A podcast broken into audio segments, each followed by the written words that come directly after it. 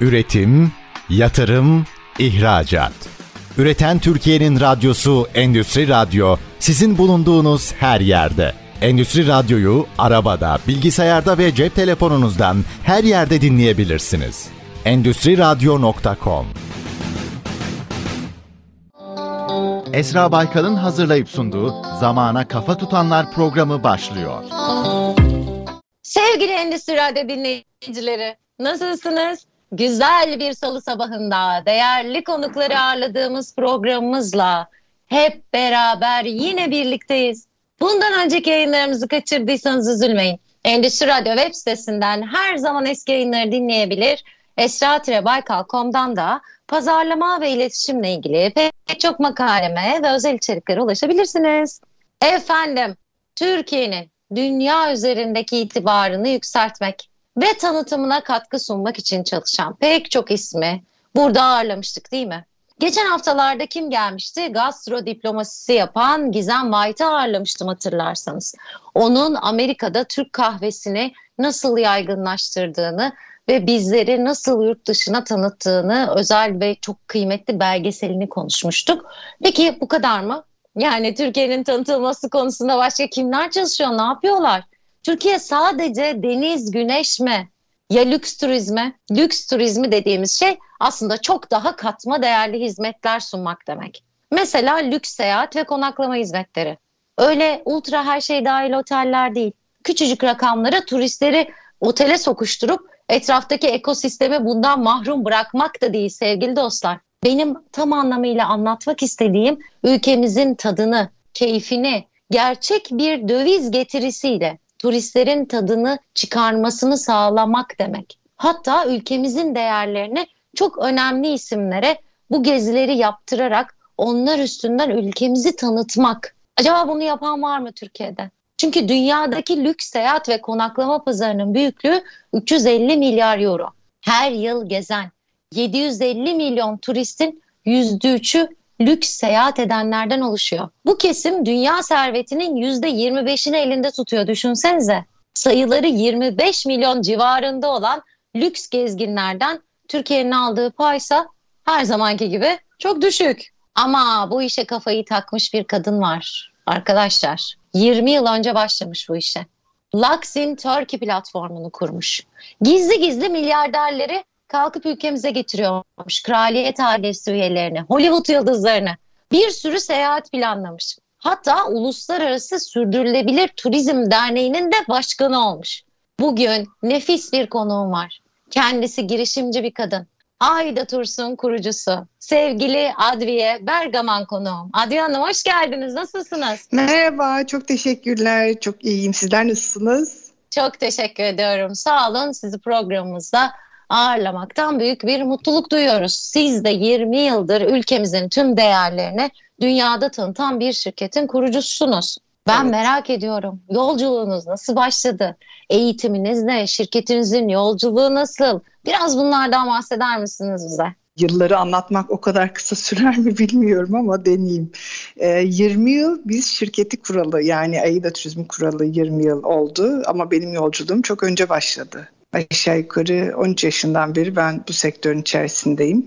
Biraz doğduğunuz coğrafyada kader ya hayatınızı belirliyor.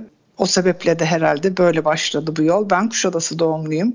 Biliyorsunuz Türkiye'de turizmin ilk başladığı noktalardan biridir Kuşadası. Bu kruvaziyer turizmin çok yoğun olduğu yıllar, Kuşadası'nın altın olduğu, çok popüler olduğu yıllar benim çocukluğumun geçtiği yıllardı.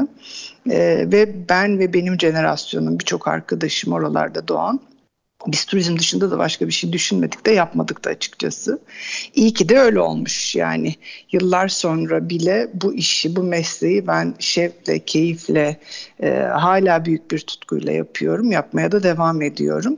Dolayısıyla yolculuğum çok uzun oldu başlayalı. Çok güzeldi. Hep hayalim benim çocukluğumda Kuşadası'nda ilk gördüğüm, kokusunu, tadını aldığım turizmi görmek ve devam ettirmekti. Ama yıllar içerisinde maalesef bazı şeyler değişti, farklılaştı. E, yolundan çıktı.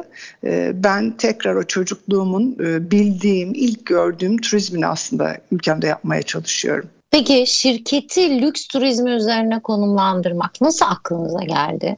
Yani aslında turizmin çok eski dönemden beri nasıl işlediğini deneyimlemişsiniz küçük yaştan beri. Ama sonrasında bir dakika ya lüks turizmini yapayım fikri nasıl geldi kafanıza? E zaten lüks diye yola çıkmadık açıkçası. E, şöyle oldu. Bu Türkiye turizmindeki gelişme paralel devam eden bir neticeydi. 90'larla beraber Türkiye'de kitle turizmi çok fazla ivme kazanmaya ve çok büyümeye başladı. Nedir bu kitle turizmi?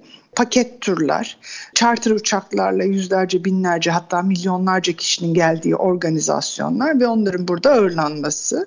Ve o yıllarda Türkiye'deki turizm daha çok fiyat odaklıydı insanların bütçelerine yönelik planlamalar ve paketlemeler yapılıyordu ve daha çok sayıya oynanan turizmin olduğu yıllardı. Sektör öyleydi. Bütün başarı da getirdiğiniz sayı kadardı senede 100 bin mi, 300 bin mi, 500 bin mi müşteri getiriyorsun. Ee, onun üzerine kurgulanmış bir e, şey vardı, turizm vardı. Bu benim ki ben de uzun yıllar bunun içerisindeydim. Ama bu beni öncelikle rahatsız eden, sonrasında da çok üzen bir turizm çeşidiydi. Çünkü getirdiğiniz misafir nereye geldiğinin çok farkında değil, çok bilincinde değil. Tamamen bütçe hedefiyle yola çıkıyor ve bütçesine en uygun olan destinasyonu ve en uygun olan oteli seçiyor. E, orada da hedef kitle e, eğer sıralamak gerekirse işte A, A+, B, C falan diye işte böyle C kategori dediğimiz o bütçeye hitap ettiğimiz bir destinasyondu Türkiye. Bundan da ben çok hakikaten çok üzülüyordum. Çünkü bunun e, çok fazla getirisi yok. Katma değeri çok fazla değil. E, kaldı ki e, sürdürülebilirlik anlamında da ki o yıllarda bu sürdürülebilirlik tanımı şimdiki gibi popüler ya da bilinen bir tanım değildi zaten. Sürdürülebilir olmadığını düşünmüştüm bunun. E, bu şekilde olmamalı. Bunun geldiği bölgeye, destinasyona, yöreye, oradaki otele çok fazla bir faydasının olmadığını, aksine uzun vadede bunların ülkemize zarar vereceğini yani bu kadar yoğun ve hoyratça kullanımın ülkemize zarar vereceği idi. O sebeple ben hep şundan yola çıktım. Dedim ki ben hakikaten geldiği yerin tarihine, kültürüne saygı duyan, havasının temizliği, denizinin temizliği bunların da bir bedeli var. Bizim maliyetlerde görmediğimiz, hesaplamadığımız. Bu bedelleri ödemeye hazır bir grubu ve kitleyi ben buraya getirmek istiyorum diye. İlk başlar çok zordu. E, benim şirketimi 20 seneyi devirdik yani 21. seneden bahsediyoruz. Kurduğum zamanlar sektörden bütün arkadaşlarım benim bunun olmayacağını, bu şekilde bu işlerin yürütülemeyeceğini, şirketin dönmeyeceğini, e, hani yol dökünken dön vazgeç diyenler bile çok oldu. Orada inat ettim ama iyi ki inat etmişim. 20 senenin sonunda bunu söyleyebiliyorum ama ilk 5 sene sorsaydınız nasıldı diye herhalde böyle keyifle gülerek size iyiydi diyemezdim. E, çok zor zamanlardı, çok zor şartlardı. E, şirketi çevirmek hiç kolay değildi. Türkiye'de o anlamda zaten çok da fazla elimizde de e, o konaklama anlamında ürün yoktu. Ama e, zor bir yol. İyi ki o yollardan geçmişiz. Şu an Türkiye bu segmentte kabul edilebilir destin kabul edilir destinasyonlardan biri. AİDA olarak da bizim bunda çok fazla payımız var ve bundan da hem ben hem bütün e, ekip arkadaşlarım müthiş gurur duyuyoruz.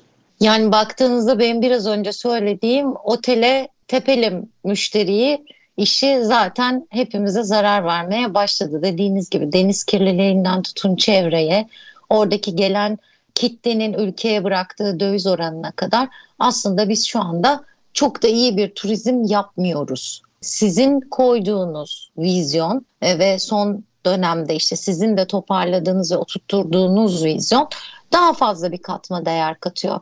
Marmaris'te bir sene bir esnafla konuşuyordum şey demişti tam onun tabiriyle anlatacağım. Hı hı. Ya dedi buraya dedi bitti turist geliyor ya dedi. Yani oranın dedi öyle düşük düzey insanları geliyor dedi. Domatesin bile birisini dedi olgun alıyor, birisini yeşil alıyor ki dedi. Ertesi evet, güne evet. yesin diye dedi. E şimdi bakıyoruz bu her şey dahil, ultra dahil otellerde kalan profil de aslında sosyokültürel olarak o kadar da yüksek bir gelir grubuna ya da entelektüel seviyeye sahip değil. Sadece onların paraları bizden daha değerli olduğu için geliyorlar. Evet, Ama evet. bulundukları lokasyonun ekosistemine bir katkı sunuyorlar. Şimdi sizi araştırırken ben şunu gördüm. Hem getirdiğiniz lokasyondaki yerel esnafı, sosyo-kültürel ve sosyoekonomik büyümeyi, çevresel etkilere de katkı sunmayı hedefleyen bir yapısı var Aydın. Nasıl Doğru. yapıyorsunuz bunu? Nasıl başardınız? Nasıl işbirlikleri kurdunuz? Ne anlatıyorsunuz gelen bu yeni kitleye diyelim daha e, değerli kitleye? Oraya geçmeden önce bir parantez açabilir miyim? O Marmaris'teki esnafın söylediği bitli müşteriye. Benim işte o 90'lar bu kitle turizmin inanılmaz yoğun hareketli olduğu yıllar da Türkiye'de işsizlik maaşıyla Türkiye'de gelip tatil yapan, hatta kışını burada geçiren ve ülkesinde kalsa burada ha, tatile harcadığı paradan daha maliyetli olacak ayını burada geçiren e, yüz binlerce müşteri vardı. Beni zaten en çok işte, yaralayan yani. olmuştu. Evet, evet. E zaten şu anda da öyle değil mi Adviye Hanım? Yani biz işte dört kişilik bir aile olarak 3-4 gün tatil yapmak için minimum işte 70 bin ila 100 bin lira para vermek zorundayız ve bunu işte bütün kış çalışıp nasıl başaracağımızı 5-6 gün için bu kadar büyük neredeyse bir çocuğumuzun okul parası kadar olan bir rakamı nasıl ödeyeceğimizi düşünürken dediğiniz gibi işsizlik maaşıyla ülkeye gelen bir turist var. Bu bende şey hissini yaratıyor. Bu ülke kendi insanının kıymetini bilmiyor hissini yaratıyor. Zaman olarak ama 90'lardan bahsediyorum. Hani bir nebze şu an Türkiye'de o daha iyileşti. Artık o kadar dramatik sonuçlar ya da o kadar dramatik rakamlar yok yurt dışı bazıyla konuşuyorum elimizde. Bir nebze daha iyileşti ama o yıllarda bu maalesef böyleydi. Gelirdi müşterilerimiz bizim bir ay, iki ay Antalya'da, işte Marmaris'te, orada burada tatilini yapardı. Ve derdi ki adam bize, ya ben ülkemde evimde kalsaydım Almanya'da, Hollanda'da, Belçika'da buraya verdiğim paradan daha fazla bana bunun maliyeti vardı. Elektriğim, suyum, işte yediğim, içtiğim, o bu filan diye. Ben de şeye çok üzülürüm ya bu böyle olmaması lazım. Ee, orada bir kere hava yani havamız bir kere bir e, kıymet bir değer suyun bir kıymet bir değer bu kadar ucuz pazarlanmaması lazım diye şimdi bir nebze Türkiye'de bunlar artık daha farklılaşmaya ve insanlar yani en azından yatırımcılar bir sektör çalışanları bu konuda bilinç de çok arttı. Türk müşteriye gelecek olur ise kesinlikle haklısınız ve ben bu konuda da gerçekten çok üzülüyorum. Ama öbür tarafta da işte otellerin e, bir maliyeti var. Artan maliyetler, fiyatlar. E, otellerin çoğunluk bütçeleri döviz üzerinden yapılıyor, yapılmak zorunda. Dolayısıyla o döviz rakamlarını da TL'ye vurduğunuz zaman maalesef bizim insanımızın artık tatile çıkamayacağı e, rakamlar çıkıyor önümüze. O tarafı çok üzücü kesinlikle haklısınız orada. Çok yani ben rakamlar. şu an bir şeyin çok değiştiğini düşünmüyorum. İşte Almanya'daki doğal gaz kısıntıları, işte Rusya'daki savaş nedeniyle bu kış yurt dışından bir sürü turist bekliyoruz. Ve niye gelecekler? Oradaki eksiklikleri üzerinden. Neyi tüketecekler? Benim ülkemin kaynağını. Evet, Neyse evet. biraz biraz kalbimizin acıdığı bir birinci bölüm oldu. Bir önceki soruma devam edeceğiz. Tabii. Ama kısa bir reklam arasına gidelim Tabii. olur mu? Tamam. Efendim kısa bir reklam arasından sonra devam ediyoruz programımıza. Üretim, yatırım, ihracat. Üreten Türkiye'nin radyosu Endüstri Radyo sizin bulunduğunuz her yerde. Endüstri Radyo'yu arabada, bilgisayarda ve cep telefonunuzdan her yerde dinleyebilirsiniz. Endüstri Radyo.com Sevgili zamana kafa tutanlar dinleyiciler programımızın ikinci bölümünde Adviye Hanım'ın sohbetimize devam ediyoruz. Adviye Hanım kimdi? Adviye Bergaman Ayda Turizm'in yani lüks turizmi yapan bir firmanın kurucusuydu ve 21. yıllarına girmişlerdi. Ve 21. yıl itibariyle zaten çok uzun zamandır yurt dışında ülkemizi doğru tanıtmak, tüm değerlerini anlatmak için daha katma değerli turisti getirip ülkemizin avantajlarını anlatıp ultra lüks otellere tepmeyip gerçekten gezdirip ederek güzel bir sosyoekonomik büyüme sağlayan bir firmanın sahibi. Şimdi burada kültürel etki ve çevresel etkileri de ön plana almak diye bir sorun vardı ilk bölümde ama ben tatil olayında gaza gelip böyle yükselince o sorum arada bir kayboldu. Siz ne yapıyorsunuz bu götürdüğünüz lokasyonlardaki yerel halkı da bir şekilde ekonomiye kazandırmak için? Bir kere şu benim için, bizim firmamız için en azından çok kıymetli. Oradaki yerel dokunuşlar, o bölgeye ait kültürel bir takım değerler, zanaatkarlar, onların yaşaması, o bölgedeki restoranların, lokantaların mutlaka deneyimlenmesi, o bölgeye ait yiyeceklerin varsa onlara ait bir takım özellikli ürünlerin müşteri tarafından, misafir tarafından deneyimlenmesini çok önemli buluyoruz ve mutlaka da bütün programlarımıza bunu koymaya çalışıyoruz, koyuyoruz. İşte atıyorum Tire'nin bir salı pazarı Türkiye'nin e, en büyük e, yerel pazarlarından biridir. Salıya denk gelen bütün programlarda onu biz misafirimize deneyimletiyoruz. Tire'ye gittiği zaman bilmem bilir misiniz oralarda işte e, Tire'nin hala daha o körüklü eski efelerin giydiği çizmeler ri yapan ustalar vardır. Onları bir görsünler, tanısınlar istiyoruz. Onları bir dokunsunlar istiyoruz. Bu da o bölgeye, destinasyona kültürel anlamda, sürdürülebilirlik anlamında yapmaya çalıştığımız dokunuşlar. Keza İstanbul'da buna benzer uygulamalar. Ya bu konuyla ilgili biz hakikaten oturup çalışıyoruz. Ne var? E, nelerin ön plana çıkarılması lazım? Gidilen bölgelerdeki önemli olan kültürel değerler, miraslar nelerdir? Onların altını çizerek programlar yapmaya çalışıyoruz. Bu hem gelen misafirin çok ilgisini çekiyor hem de götürdüğümüz bölgedeki destinasyondaki kişileri de e, son derece besleyen, her anlamda besleyen bir uygulama oluyor. Yani iki tarafta aslında baktığınız zaman win-win bir uygulama. Şimdi bir de yurt dışındaki aslında turizmin katma değerli oluşu, ve bir nevi aslında markalaşmasını da konuşmak istiyorum sizinle. Hı hı. Şimdi yurt dışına gidiyoruz. Hepimiz gidiyoruz. Ve hı şunu görüyoruz. Ben oradaki Türkiye billboardlarını görünce de gerçekten canım yanıyor. Güneş, kum, Efes. Yani hı hani Güneş, kum, Efes değil orası. Yani hı. bizden önce Göbekli Tepe'yi Tom Knox anlattı. Hani tövbeler olsun. Adam kitap yazdı bununla ilgili. Hani biz anlatamadık. Göbekli Tepe kazıları durdu. Şimdi Domuz Tepe kazıları başladı ama Göbekli Tepe korunuyor olmasına rağmen hala oradan yenecek bir ekmek var. Bizim çok katmanlı aslında bir turizm anlayışımız olması gerekiyor. Yani biz burada şu örnekten yola çıkmak istiyorum. Çok eski diyebilirsiniz ama bunun negatifini hala yaşıyoruz. Gece Yarısı Ekspresi filminin negatif Maalesef, bakışı evet, hala evet. devam ediyor. Bir film düşürürse bir film çıkarır analitiğini biz hiçbir zaman kullanamadık. Topkapı Sarayı'nı hiçbir zaman Hollywood'a açamadık. Harem filmine hayır dedik. Evet Hollywood bir şekilde geliyor ama gariplerim Gazi Osman Paşa ile Sultanahmet'ten çıkamayıp bizi de ilgili Arap turistleri görüp yine mevzuya giremiyorlar. Şimdi ortada evet. da bir Kültür Bakanlığı var. TGA evet. var. Bir de evet. il ajansları var, il kalkınma hmm. ajansları var. Şimdi böyle biz aslında e, belediyecilik kafasıyla yerel yönetim ve bakanlık kadrolarını kamulaşmayı çok güzel yaptık. Tebrik ediyorum. Ama nitelikte yine problemimiz var. Yani hadi oturup üzülsek mi Bergama Müzesi'nin Berlin'de olduğuna yoksa burada olaydı köylü yok mu edecekti diye sevinsek mi? Yani bir dilemalar ülkesi burası. Şimdi biz evet. nerede hata yapıyoruz Adrian Hanımcığım? Yani biz nasıl bu işi toparlayacağız da e, daha kaslarımızı geliştirip bu kadar kıymetli toprakları tanıtıp bundan gerçekten soyut şeyler ekonomisi lafını çok seviyorum ben.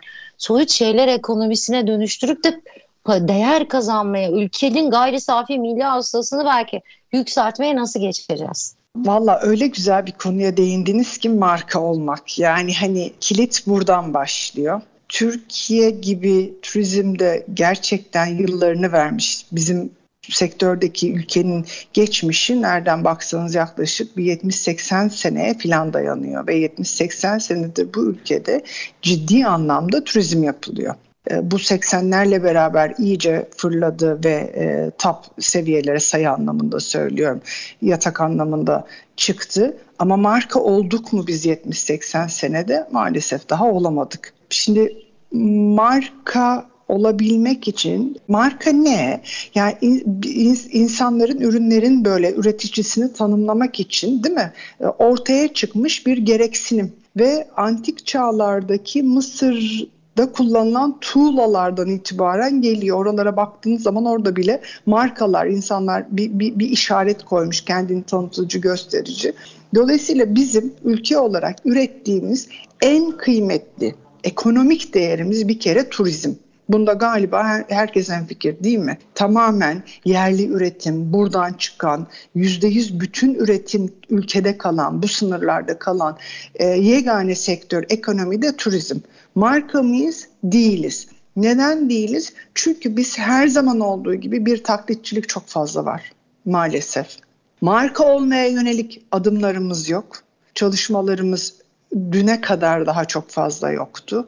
Şimdi şimdi işte bir takım farkındalıklar bununla alakalı gelişti. TGA kuruldu, bakanlığın bir takım farklı çalışmaları var filan.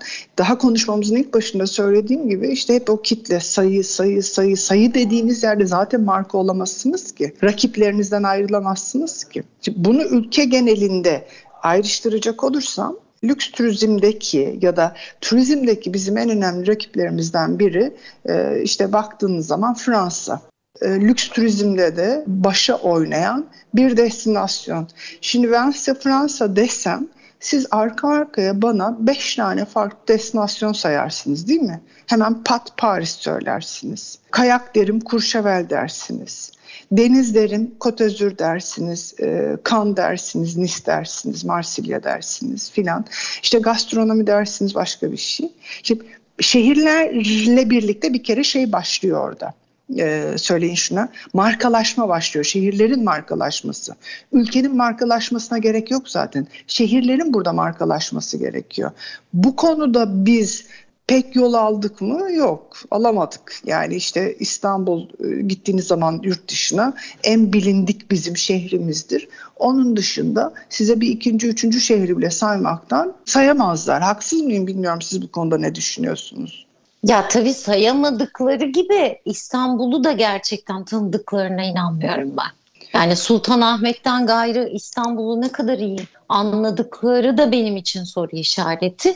Ve sadece aslında il markalaşması değil. Burada ben e, restoranın, zeytinyağcının, işte e, bahsettiğiniz gibi el sanatları, ne bileyim Mardin'in terkaresini ben markalaştıramıyorsam, ben Ege'nin zeytinyağını markalaştıramıyorsam ya da yereldeki çok kıymetli restoranı işte Michelin 7 yıldız alsın demiyorum ama hepimizin Foursquare'de yurt dışına çıktığında bir şekilde trend olmuş, TripAdvisor'da trend olmuş restorana koşarak gitmesini biz Türkiye'de yapamıyorsak yani zaten sadece ilin ötesinde bir şeyden bahsediyorum ben. Çok daha katmanlı bakmamız gerekiyor. Bu bir top yekün ülke markalaşması hareketine gitmesi gereken bir şey. Ve bunun tepeden aşağıya doğru bir vizyon olarak verilmesi gerekiyor. Dediğiniz gibi rakam dediğiniz şey niteliği ortadan kaldırır. Ben işte 3 sene önce Barcelona'daydım. Barcelona'da o senenin en yüksek işte turist oranına sahipti ve etrafta şeyler vardı yani artık gelmeyin. Restoranlarda garsonların suratı bir karış ya çok fazla turist geliyor buraya biz çok sıkılıyoruz filan. Hani bu şımarıklık seviyesine ben de geçmek istiyorum ülke olarak. Çünkü Barcelona'da daha fazla hak ettiğimizde hani ben İtalyan kültürüyle de büyümüş bir insanım. İspanya'yı da çok iyi bilirim. Hani İspanyol'un tembelliğinin yanında bizim bu canhıraş çabamızın bir karşılığı olması gerektiğini düşünüyorum.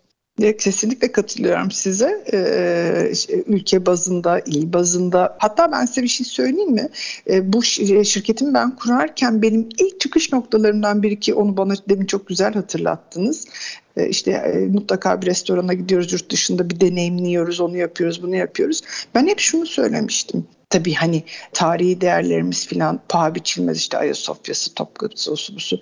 Dedim ki ya arkadaşlar hani ben bir müşteriyi Topkapı'ya bir kez götürebiliyorum. İşte e, yere batan sarnıcına bir kez götürebiliyorum. Çok meraklıysa tarihe belki ikinci ama asla üçüncü kez olmuyor. Ama iyi yemek yiyen ve burada o lezzeti tadı almış birisi bir restoran için bile buraya tekrar ve tekrar gelebilir. Dolayısıyla bizim bu müşteriyi bulmamız gerekiyor. Bu ürünleri çıkarmamız gerekiyor ki o müşteri buraya gelsin bunları deneyimlesin diye. Söylediğiniz açtığınız parantez o anlamda çok doğru. Benim şirketi kuruluş düşüncelerimden biriydi bu Oradan yola çıktık. Tabii ki yani hani burası bir gastronomi cenneti. Baktığınız zaman işte hep övünüyoruz ya çocukluktan beri. İşte dünyadaki en iyi üç mutfaktan biri, dünyadaki en iyi üç mutfaktan biri. Ben size daha acı bir şey söyleyeyim mi? Doğru dürüst İstanbul'da fine dining anlamında kebap restoranı bile o kadar az ki Doğru. Buraya gelen bir kere Türkiye mutfak dendiği zaman herkesin kafasında bir kebap var. Kebap algısı var. Harika, müthiş, çok kıymetli. İstanbul milyonlarca kişinin yaşadığı birkaç tane ki trafikten dolayı zaten birçoklarına ulaşmakta da sıkıntı çekiyorsunuz lokasyon anlamında. E, fine dining anlamında yani böyle gerçekten şık oturduğunuz zaman servisiyle, masasıyla, tuzluyla, biberliyle bir kebap restoranı yok ki İstanbul'da. Biz ama hani hala daha dön- geri dönüp de kendimize de bu soruları sormalı ve bu el, e, öz eleştiriyi yapmalıyız. Ve bir geliştiremiyoruz yani kişi olarak da geliştiremiyoruz. Bu konuda politikalarda düne kadar çok fazla üretilmiyordu ve bu mutfak çok seviniyorum ki bu yeni dönem gençlerle, bu yeni dönem açılan gastronomi okullarıyla birlikte kurulan derneklerle beraber özellikle gençlerin bu konuda ilgisi ve farkındalığı arttırıldı. Çok mutlu oluyorum ve benim en büyük hayalim gastronomi konusunda e, böyle gittiğim zaman e, gerek Güneydoğu olsun gerek e, Ege olsun küçük küçük köyler tertemiz şık aile işletmelerinin olduğu, beş masalı, on masalı, gerçekten o yöreden çıkan ürünlerle yemeklerin servis edildiği e, restoranlar hayal ediyorum ben ülkemde. Ve buna da fazlasıyla ihtiyaç olduğunu düşünüyorum. Ona kesinlikle katılıyorum. Mesela bir benim de çok fazla yurt dışından hem arkadaşım hem müşterim gelir. Ee, bir tane kebapçımız var bizim ve tam fine dining kebap. Oradan başka götürebileceğim bir yer yok ve oraya ben çok aşçı arkadaşım da götürdüm bu arada yurt dışında restoran zincirleri olan. Hı hı. Neyin fotoğrafını çekeceklerini şaşırdılar. Yani o evet. kadar etkilendiler. O kadar işte gidip aşçıyla konuştular, menülerine katmaya çalışıyorlar. İşte Brezilyalı bir tane restoran zinciri sahibi arkadaşım var. O da çok etkilenmişti. Ama bizim aslında dediğiniz gibi şimdi kamuda, kamuoyunda bu vizyon olmasını çok beklemiyorum. Çünkü biz daha madde üzerinden, e, emtia üzerinden kıymeti evet. veren bir ülkeyiz. Evet. Ama bu vizyon yukarıdan aşağı inmeli.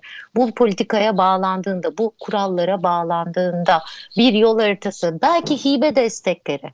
Sen restoranını bu hale getir. Sen ne bileyim zeytinyağının markalaşma sürecine şunu yaparsan ben de sana bu desteği veririm. Ama bunu Türk Quality'den bahsetmiyorum. Türk Quality'ye girmek kolay bir şey değil. Evet, Ancak orta evet. ve üst Zoho şey şirketler evet, girebiliyor. Evet. Turkalti adı Turkalti olsun aşağı indirmekten bahsediyorum. Bunu yapmadığımız müddetçe biz ne şarabımızı, ne zeytinyağımızı, ne sabunumuzu, ne Balıkesir'in 50 çeşit peynirini bir yere getiremeyeceğiz maalesef. Bir şey söyleyeyim Esra Hanım. Ee, hep bunlar benim böyle yaralı taraflarım. Çok da güzel oralara dokunuyorsunuz.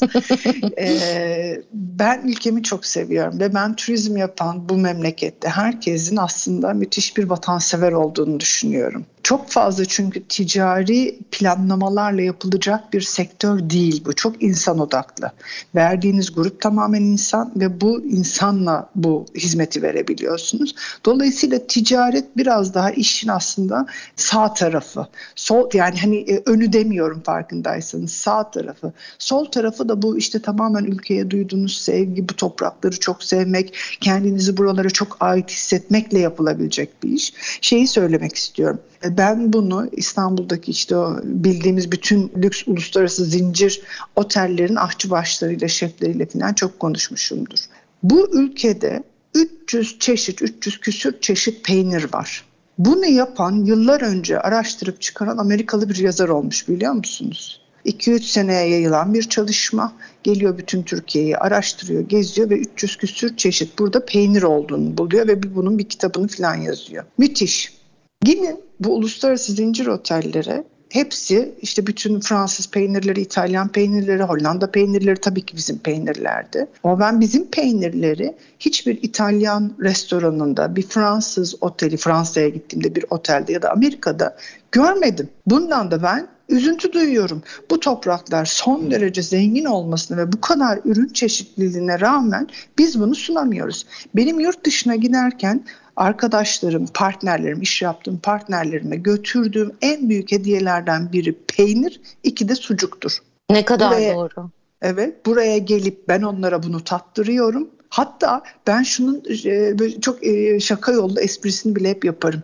Gelirler işte e, partnerlerim, dostlarım, arkadaşlarım ağırlarız sizin demin söylediğiniz gibi. Gideriz restoran oraya buraya filan işte yemekler yenilir, içilir, biter kahve, espresso. Pardon derim orada dur. Espresso'yu git İtalya'da hiç burada Türk kahvesi içeceğiz. Böyle gülerler mi? Ya derim öyle yani. Yani burada Türk kahvesi sen bu topraklardasın bir onu iç bakalım filan ondan sonra da evet çok güzelmiş filan diye de böyle derim içersen sana sonra falında falana da bakacağım senin.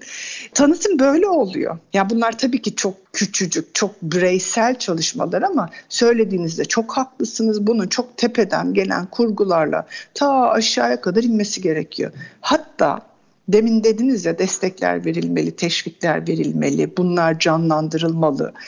Bence bakın bu dönem bile o anlamda ben bir şans diye görüyorum ve çok kıymetli bana göre. Biliyorsunuz artık tersine göç başladı. İstanbul şu anda en büyük göçü veren, tersine göçü veren şehirlerden biri. Okumuş, eğitimli kesim artık yavaş yavaş kendi topraklarına dönmeye başladı bu ekonomik, sosyal, finans sebeplerden dolayı. Peki bu, oraya giden insanlara bu tür teşvikler verilsin, bu tür çalışmalar yapılsın, yöresel bazı çalışmalar yapılsın. Ama bunların olması gerek, bunların yapılması gerek ki işte öyle öyle biz peynirimizi tanıtırız, öyle öyle biz şarabımızı, zeytinyağımızı, sabunumuzu neyse oralarda yaptıkları ürünler onları tanıtırız. Şimdi bir kısa reklam arasına gidelim. Bu konuyu biraz tamam. daha konuşalım istiyorum son tamam. bölümümüzde. Tamam Esra Hanımcığım. Sevgili zamanda kafa tutanlar dinleyicileri, yerelden büyümenin ve Türkiye turizminin daha iyi bir noktaya gelmesi için neler olabileceğiyle ilgili fikirlerimizi yarıştırmaya, büyütmeye, güzel şeyler çıkarmaya son bölümde yine devam edeceğiz. Üretim, yatırım, ihracat. Üreten Türkiye'nin radyosu Endüstri Radyo sizin bulunduğunuz her yerde. Endüstri Radyo'yu arabada, bilgisayarda ve cep telefonunuzdan her yerde dinleyebilirsiniz. Endüstri Radyo.com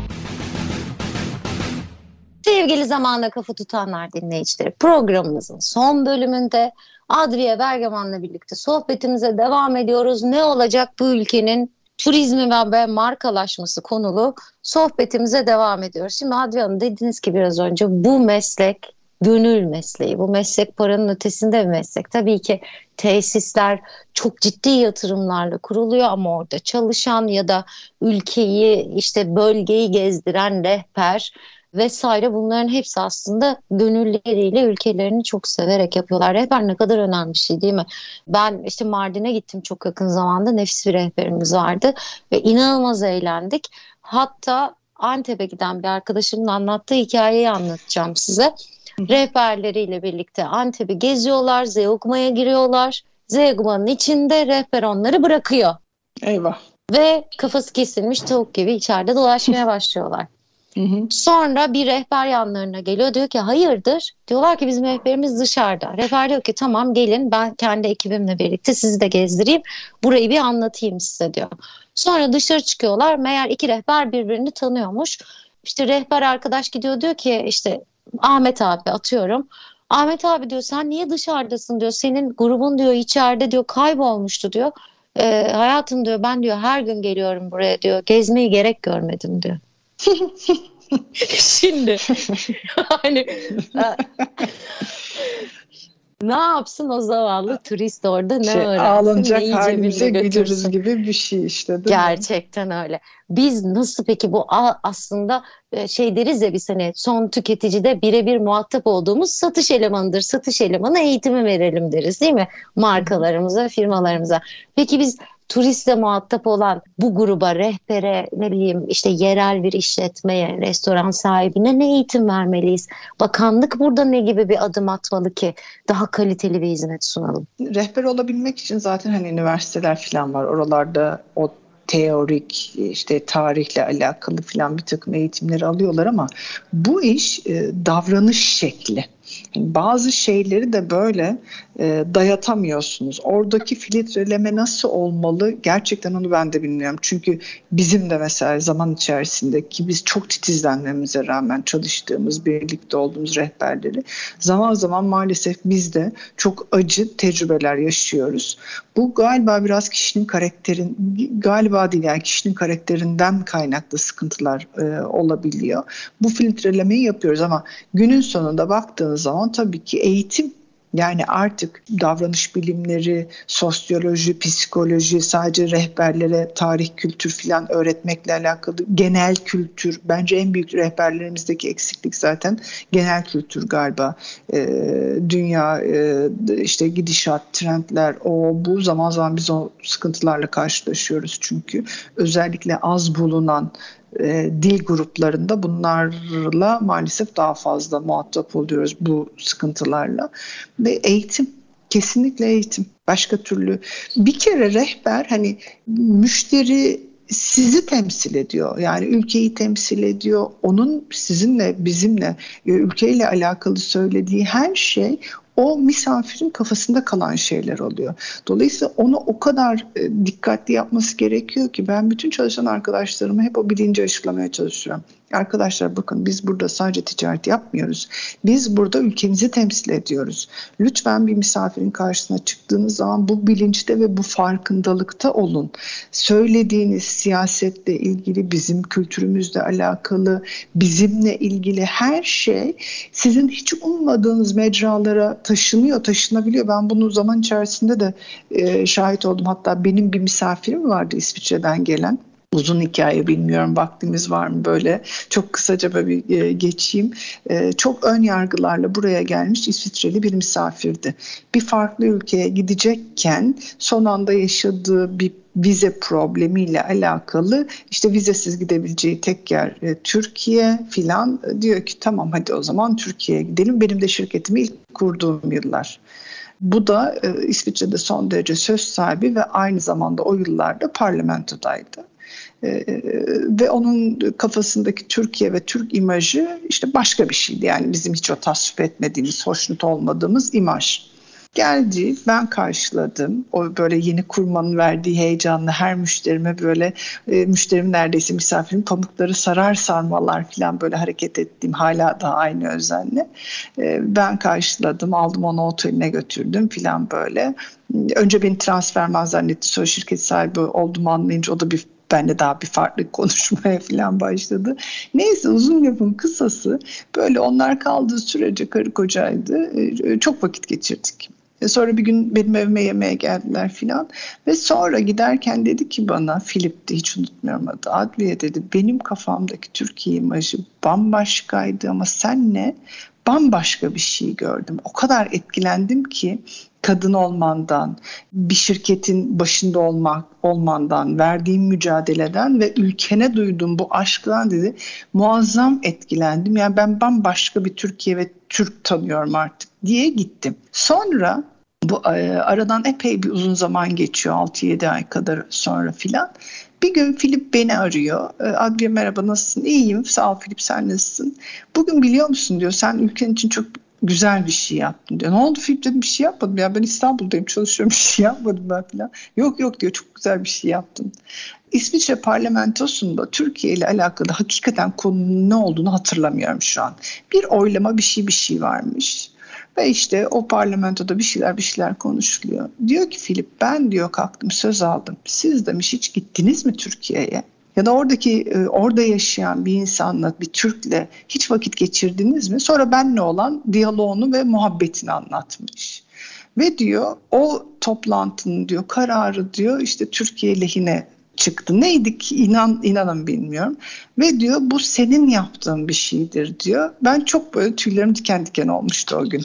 Peki şimdi benim aslında 2-3 sorum var ama çok da zamanımız kalmadı. O yüzden bence en elzem olanı soracağım. Lux in Turkey. Ne yapıyorsunuz Aha. burada? İkinci son sorum Uluslararası Sürdürülebilir Turizm Derneği'nde ne yapıyorsunuz? Hedefiniz ne ve neye ihtiyacınız var daha iyisini yapmak için? Lux in Turkey bir platform e, destinasyon pazarlamasına odaklanmış bir platform. İhtiyaçtan kurduğumuz, bütün Türkiye'deki paydaşlarımızla beraber e, hayata geçirdiğimiz bir platform. Amaç da şuydu, bir elin nesi var, iki elin e, sesi var diyerek. E, işte bütün otelci dostlarımız, buradaki çalıştığımız diğer partnerlerimiz hep birlikte bir oluşum, bir platform kuralım ve birlikte hareket ederek Türkiye'yi lüks segmentte daha tanınır, daha bilinir bir seviyeye taşıyalım. O amaçla kurduk. Aşağı yukarı 7-8 sene oldu. Her sene dünyanın önde gelen trend belirleyici lüks seyahatteki kişilerini, firmalarını davet ediyoruz. Onları bir hafta kadar Türkiye'de ağırlıyoruz. Çoğunluk İstanbul ve sonrasında farklı bölgeler destinasyonla. Hem buradaki ürünleri tanıtıyoruz hem de ülkeyi bizim gördüğümüz gibi onları onlara göstermeye çalışıyoruz. Bu böyle bir platform. Türkiye'de lüks turizm segmenti ilerliyor ise ki kesinlikle gelişiyor. Bu platformun da otelci dostlarımızla birlikte koyduğumuz emek, verdiğimiz enerji ve eforun çok büyük bunda etkisi ve şeyi var, e, faydası var. Bu devam ederek ve büyüyerek gelişen bir platform dediğim gibi destinasyonunu tanıtma e, amacıyla kurulmuş bir platform. Uluslararası Sürdürülebilir Turizm Derneği işte konuşmamızın başından beri konuştuğumuz konular, bizi üzen konular, değerlerimiz, tarih, doğa, kültür bunlar kaybolmasın. Kaybolmasını bırakın korunsun. Gelecek nesillere aktarılsın. Bu bir kere böyle olması gerektiği için İkincisi de bu sektörün burada devam etmesini istiyorsak önce bu değerlere sahip çıkmak gerekiyor zaten. Yoksa gelen hiçbir misafir, benim getirdiğim hiçbir müşteri buradaki betona gelmiyor.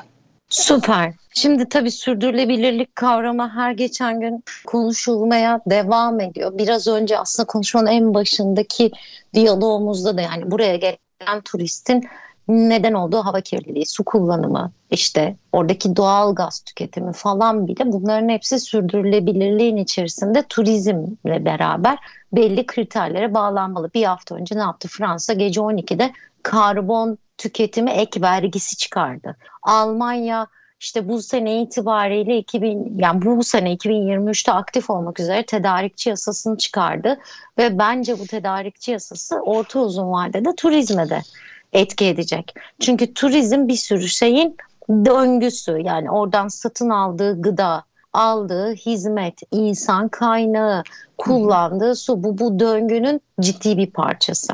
Hı hı. Ve bunların hepsinin yeniden ele alınması gerektiğini düşünüyorum. Son bir tanecik sorun var. Ben 2018'den beri ısrar ve kıyametle 65 Plus'ın hem Türkiye içinde hem de yurt dışındaki yabancı turiste çok kıymetli bir kitle olduğunu iddia ediyorum. Kesinlikle Ve bizim ülkemizin değil mi? Bizim evet. ülkemizin de burada acayip fazla imkanları olduğunu düşünüyorum. Bunun sadece bir konaklama, ne bileyim ne denir ona sıcak su kaynaklarının Hı-hı. olduğu yerlerin kullanımı değil.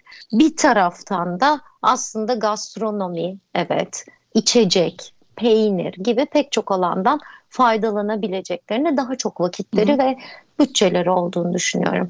Bu alanda neler yapmak lazım ve bu kitleyi daha fazla Türkiye'ye çekmek için sizce neler yapabiliriz? Kesinlikle size katılıyorum. 65 yaş üstü ülkenin fokuslanması gereken bir segment. Bir kere e, hani artık sosyal güvenceleri oldukça fazla, fazlasıyla boş vakitleri var. Bunların birçoğu yüksek gelir düzeyine sahip ve çocuk sorumlulukları yok. Dolayısıyla tam bizim turizm hareketi için aradığımız müşteri kesimi ve belli bir kültürü ve şeyi var, gustosu var. Belli bir şey için konuşuyorum. Dolayısıyla bir kere bunlara, bu gruba fokuslanmak gerekiyor. Ve elimizde birkaç saat uçuş mesafesinde de ciddi bir potansiyel var. Ne var? Avrupa yaşlanıyor. Öyle değil mi? Avrupa buraya, Türkiye'ye en fazla işte 200 saat mesafede 65 yaş üstü milyonlarca insandan bahsediyoruz. Ee, bir kere ben şu beni çok yaralayan bir konu Türkiye'de. Biliyorsunuz burada fazlasıyla bir ikinci konut stoğu olduğunu, gereksiz ikinci konut stoğu olduğunu ben düşünüyorum Türkiye'de. Bütün sahil şeritleri, o kooperatifler, yazlıklar, onlar bunlar filan doldurulmuş durumda ve bunların en fazla sene içerisinde maksimum kullanımı 35 gün. Ve diğer 330 gün bunlar altıl bir şekilde duruyor. Niye biz bunları bu 65 yaş üstü grup için değerlendirmiyoruz? Belirli bölgeler bununla alakalı pilot seçilmiyor o bölgelerdeki bir takım konutlara ya da bazı sitelere bu tür iyileştirmeler, teşvikler verilip bunlar yine hani 65 yaş üstü derken tabii ki bu grubun hepsi AA plus değil farklı kategorilerde, farklı gelir seviyelerinde bir sürü e, kişi var, milyonlarca kişi var. Bunlar ayrıştırılarak o ikinci konutların da ben bu anlamda turizme kazandırılması gerektiğini düşünüyorum daha efektif ve daha e, ülkeye katma değer yaratacak bir hale getirilmesini düşünüyorum. Tabii ki hani bizim önceliğimiz bunca yatak, o yatakların doldurulması ki biz bunları da başarıyoruz. Türkiye özellikle bu sene gayet iyi doluluklar geçirdi. Buna ilave yeni otel yapılmasındansa ben bu konutların bu anlamda sektöre kazandırılmasından yanayım. Çünkü benim artık betona karşı alerjim var.